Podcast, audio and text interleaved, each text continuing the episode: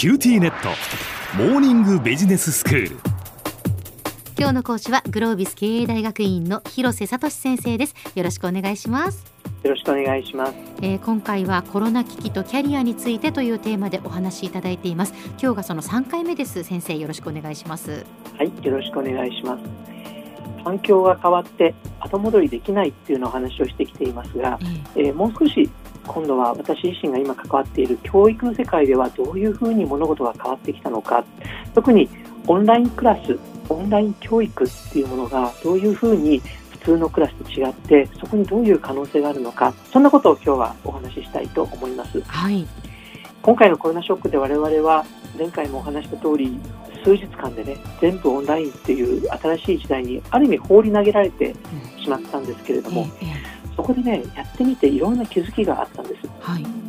あのこれからはですね今までの普通のクラスはこうだけどオンラインのクラスはこうだよねみたいなことをちょっとお話をしていきたいんですがで、うん、皆さんもねあのお子様のクラスとかあのお子様小学校中学校でオンラインクラスを横から見たりとか、うん、あのある程度勘どころがあるかもしれません。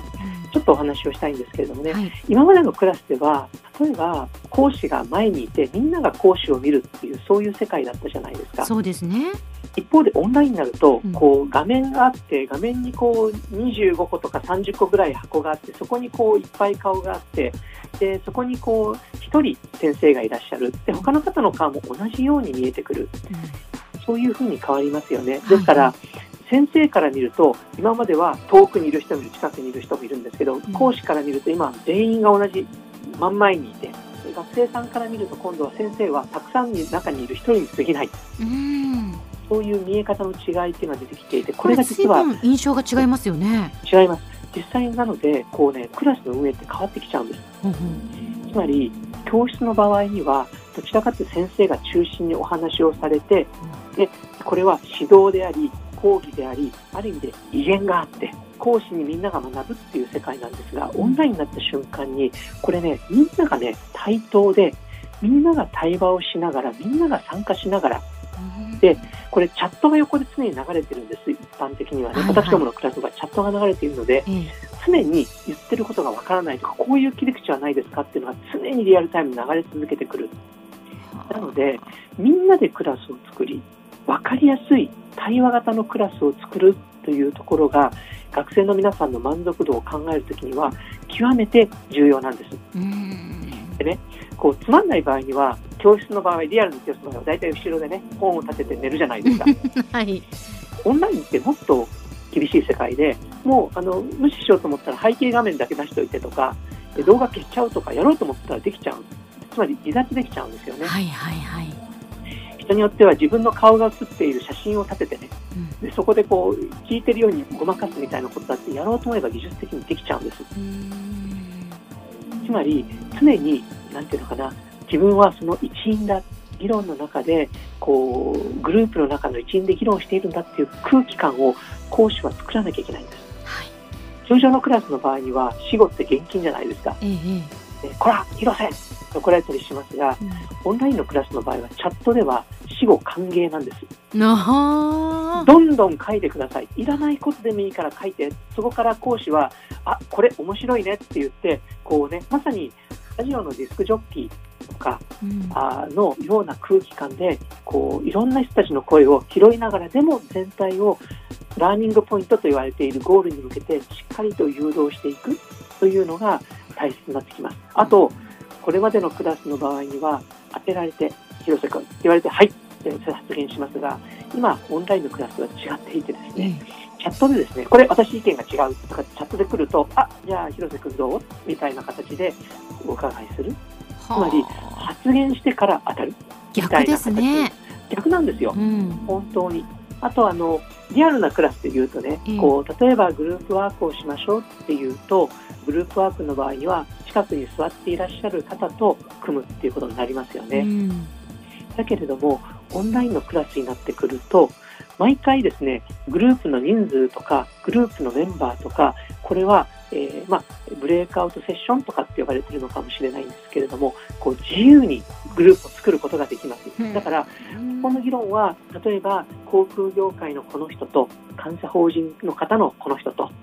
コンサルタントのこの人でチームを組もうとかと思ったら先生側がちょっとこう調整すればそういうチームが自由に作ることができる。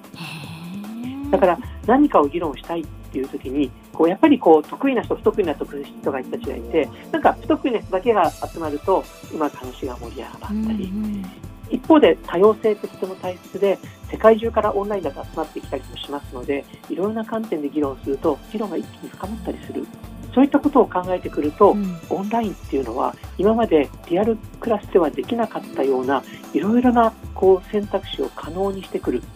ただし今までのこうリアルクラスでの進め方でやると、うまくいかなくなってしまう。なるほど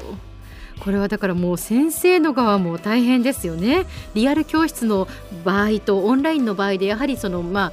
使い分けるというかその、やり方を変えていかないといけないってことですね。その通りなんです。あのその大切なことは、前回の回の中でお話をした通り、こう200以上のクラスを切り替えるという時にはこのノウハウをいかに分かりやすく講師の皆さんにお伝えするか、それから受講される学生の皆さんにこういった違いということで楽しみ方っていうところをどうやって理解をいただくか、それがねあのとても大切になってきます。で面白いのはこれ慣れてくるとですね、ええ、あのズームとかねチームスとかでこう会議をした後にテレビ見るとなんかそれでやそんな感じでやってるじゃないですか。はいはいはい。なんかね自分がテレビにコメントしたくなっちゃうんですよね。なるほど。チャットできるんじゃねえのとかね。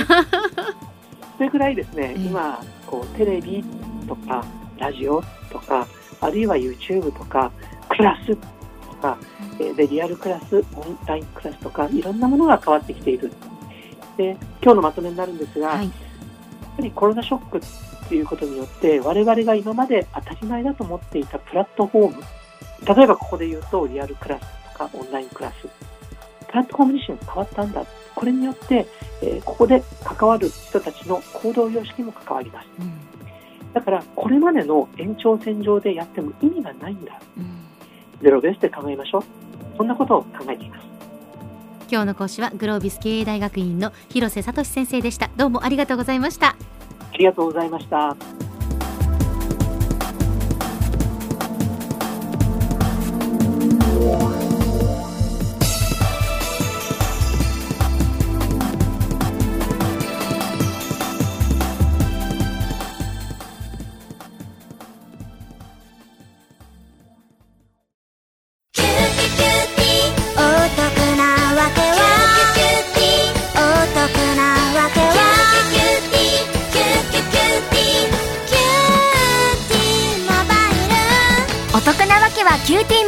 月々税抜き990円からお近くのショップまたはウェブへ